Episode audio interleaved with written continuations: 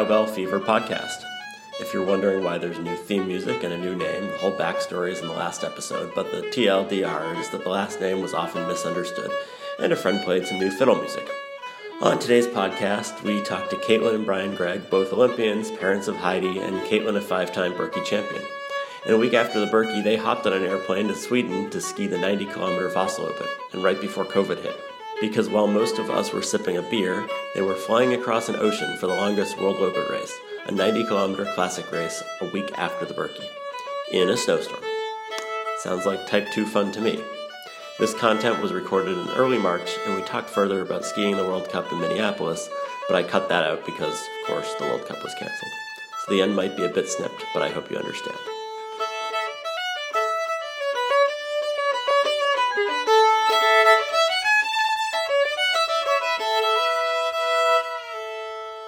All right, welcome to the podcast, Team Gregg, Caitlin and Brian Gregg. For those of you who have never listened to this podcast before or have missed about half the episodes, are part of Team Gregg. They are both Olympians. They're both Berkey winners or high Berkey fin. Brian, have you won the Berkey, or is it just your lovely wife? She she holds that one. I've gotten second and third.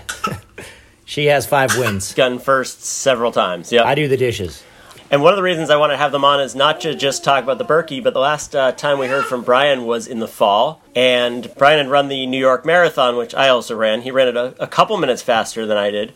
Caitlin was going to and, and was injured. Maybe we'll talk about that in a little bit. But Brian, how did the marathon go for you? What an awesome experience. That was my first first marathon and really my first big road race. I would admit that I probably could have been a little bit more trained for running. I did run more than I have in the past. But uh, running's hard. It's a lot easier, I feel like, to do a bunch of ski training. I feel like I could go for a three-hour ski, a roller ski, and I can be productive in the afternoon. I'll go for a three-hour run, and let's see, I got to grab the baby here. Go for a three-hour run, and I felt like I'd just be toast for the rest of the day. But what an incredible experience, from the the helicopters flying over and the paratroopers jumping out and great rendition of Star Spangled Banner to just doing an event with that many spectators and that many people cheering. There were more people. It w- it was just an amazing energy. And, uh, yeah, what what a fantastic experience. I probably would pace it a little differently last time. I was about five minutes faster my first half than my second half, but super fun.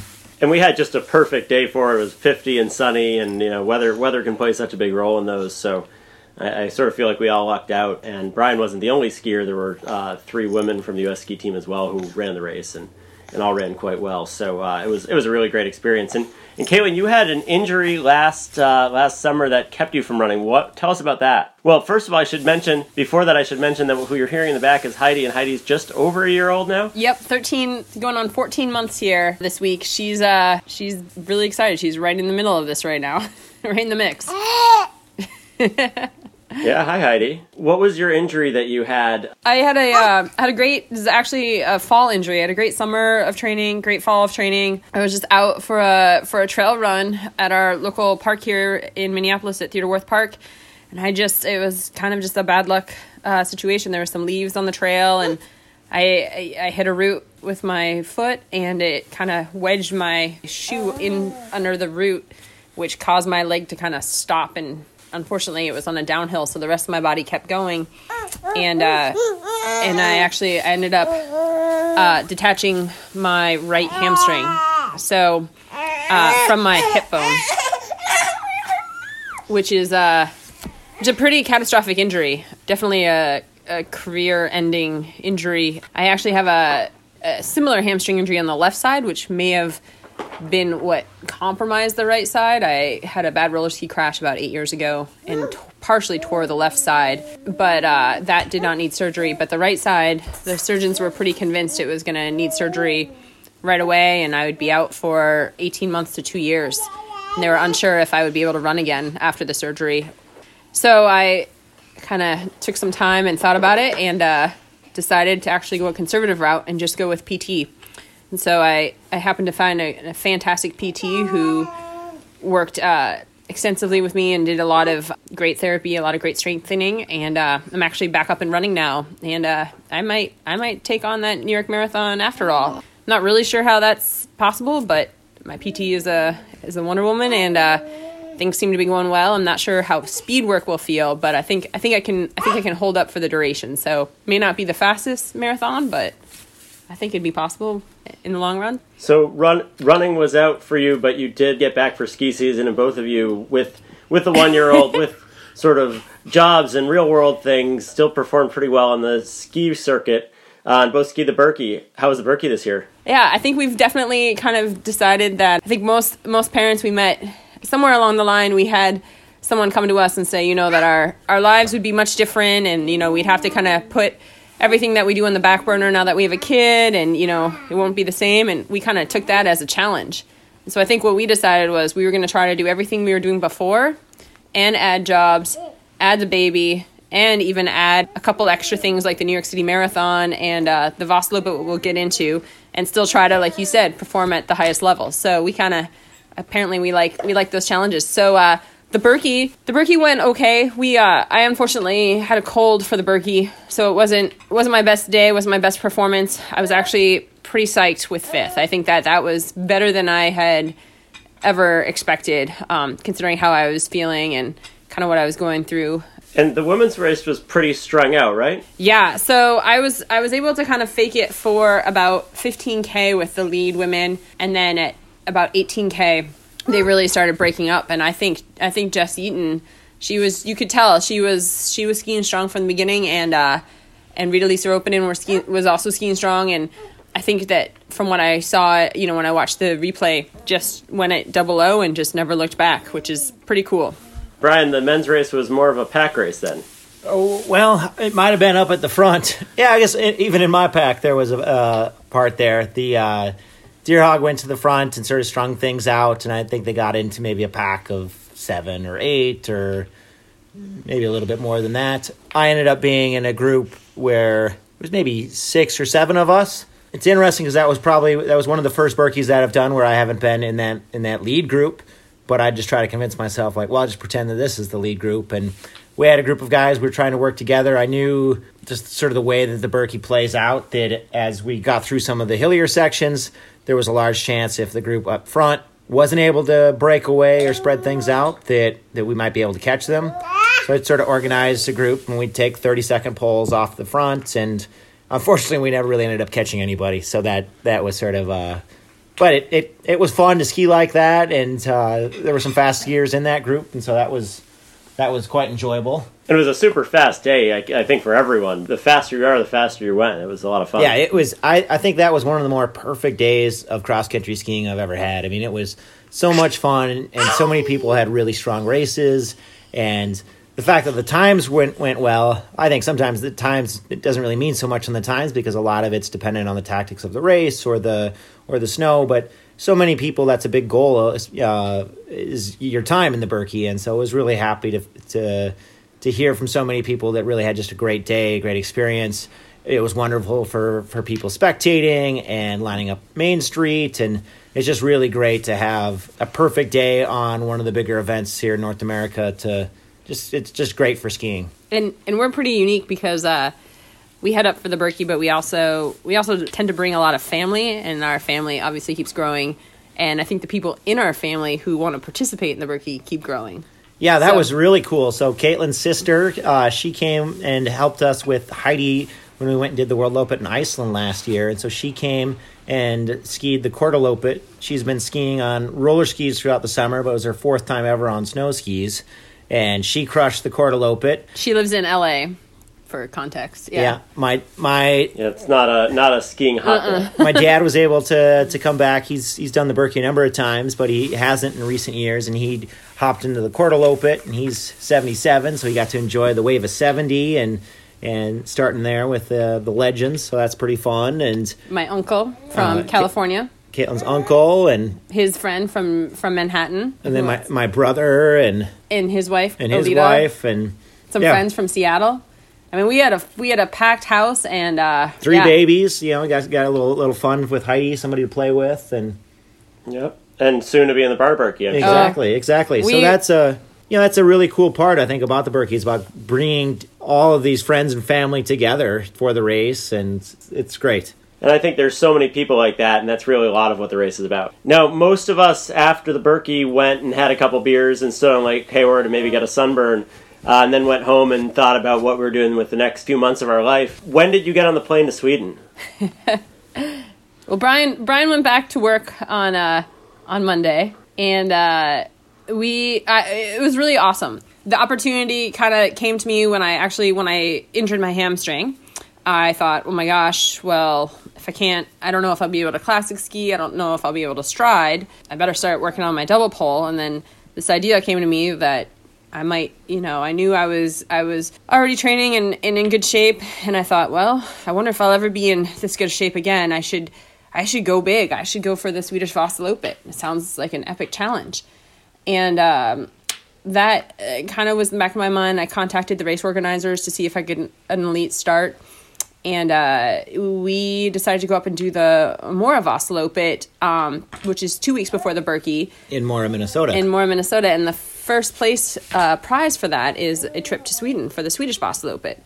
And so um, it's an awesome event. We love, you know, I, we love that area up in Mora. Um, Brian's done the race a number of times. I did the Last Chance race there last spring. It's my first race back from pregnancy. So it was really cool. It was a beautiful day, and we won the trip, and the organizers were great and, and let us take the trip this year. And so that was another, you know, catalyst for us to kind of make the make the jump. And usually they push it, it's the, the year after. Exactly, exactly, yeah. So they were really great and, and, and supportive, and uh, yeah, and so we, we really can't thank them enough for that. So we were able to go over to Sweden and bring Heidi, of course, and uh, Brian's brother came to support, and he was actually uh, in charge of watching Heidi while we raced. But um, he got to ski a bit on the uh, on the Vasaloppet trail with Heidi the day before, which was pretty cool. I think I think he liked that. It's fun to it's fun to be able to bring Heidi along when we do these things. But we didn't end up leaving until late Wednesday. Yeah, there's a great uh, evening flight to Europe, a nine twenty p.m. flight, which we kind of wanted to take that so that Heidi could just sleep, and um, you could get in a day of work, and I could get a full day in a, at the office, and so. You know, I ended up working out pretty well. I took Thursday and Friday off and then flew over. Yeah, and the flight went went fantastic. Minneapolis, Amsterdam, Amsterdam, Stockholm, and we uh, drove up and got into to where we were staying. And after that kind of travel, I just everybody's ready to go to bed, and we all slept hard and ready ready to go the next day. And now, so the Mora Vasaloppet, for people who don't know, it's the longest of the World Loppet courses. It's a ninety-kilometer race, and it has a course profile with which really just has one big hill at the start, right? That's what I thought. That's that's exactly what we thought. And what's the uh, what's the reality? That might be the case, but based on based on the amount of glycogen in my system, I thought that it was much hillier than that. I seem to remember a lot of hills from that race, and again, like Brian said, maybe it was my my it, glycogen. It was unique stage. In that it's, it uh, it hadn't snowed for several weeks there in Sweden. It was mostly a man-made course, and then it snowed between three and five inches on race day, and so things had definitely slowed down a little bit.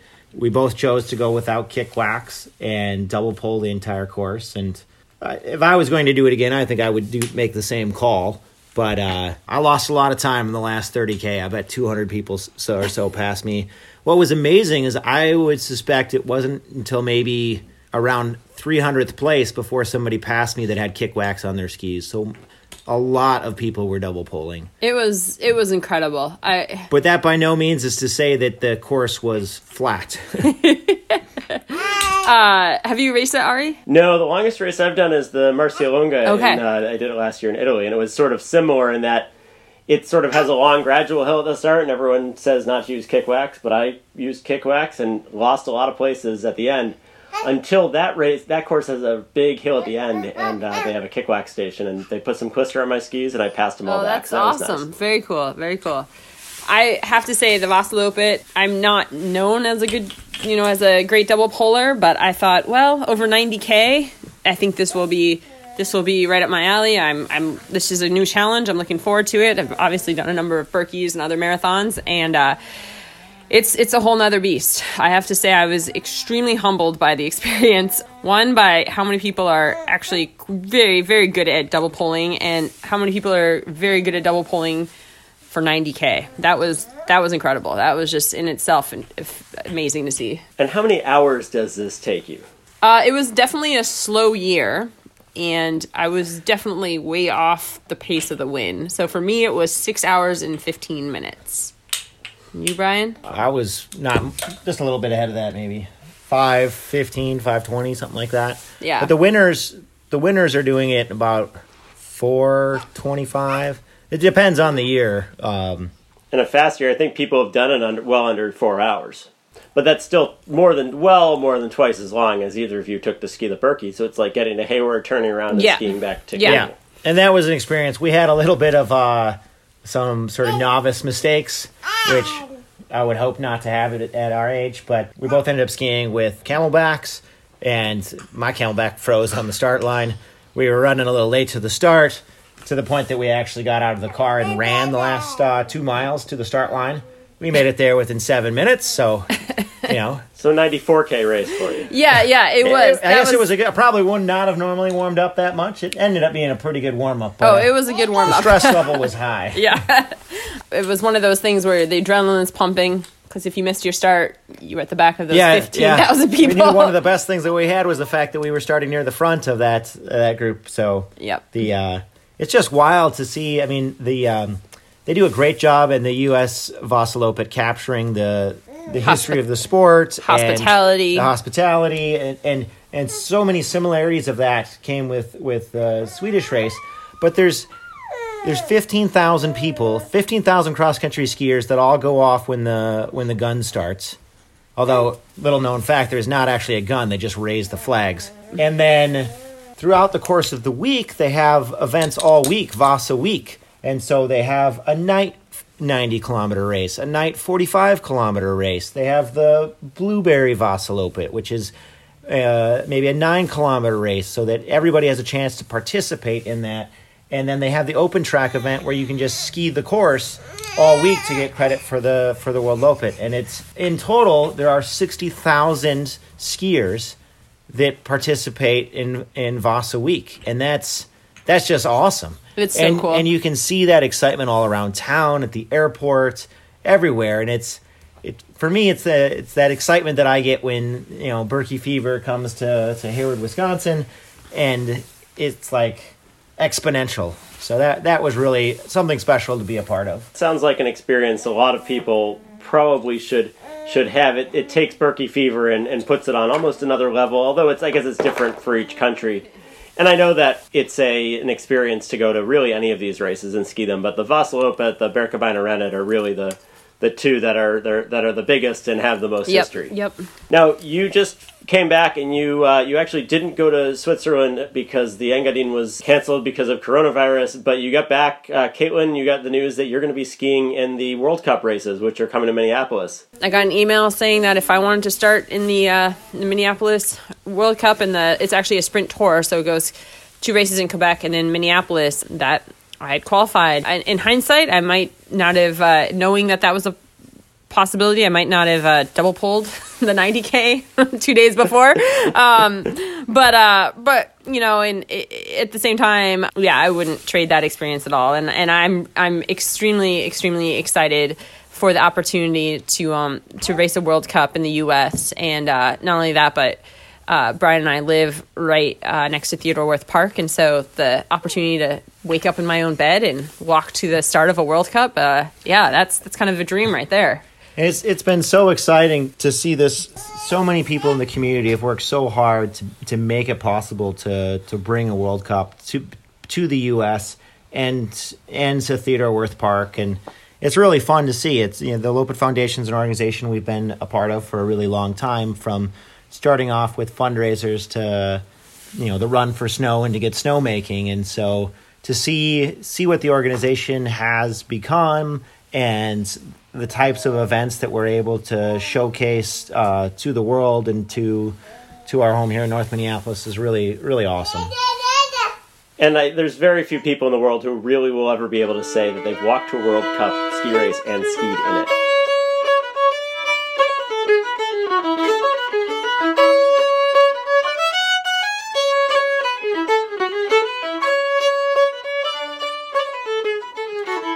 Unfortunately, these ranks did not get a chance to grow, but hopefully we'll all be back in Minneapolis for World Cup next year. As I mentioned in the last episode, the podcast now has a Patreon, so if you want to support the podcast in berkey guide dot com and probably get some swag and definitely get a mention on the podcast, send a self-addressed stamped envelope to, no wait, it's twenty twenty. Go to patreon dot com slash off seven, or if that's too hard to spell, go to berkey guide dot com and find the link. And a shout out to new supporter, Brian Marks. Thanks, Brian. The Main Street Podcast is in production. Look for the first installment of that later this month. And thanks to Catherine Carlson for the theme music. Stay safe and healthy, everybody.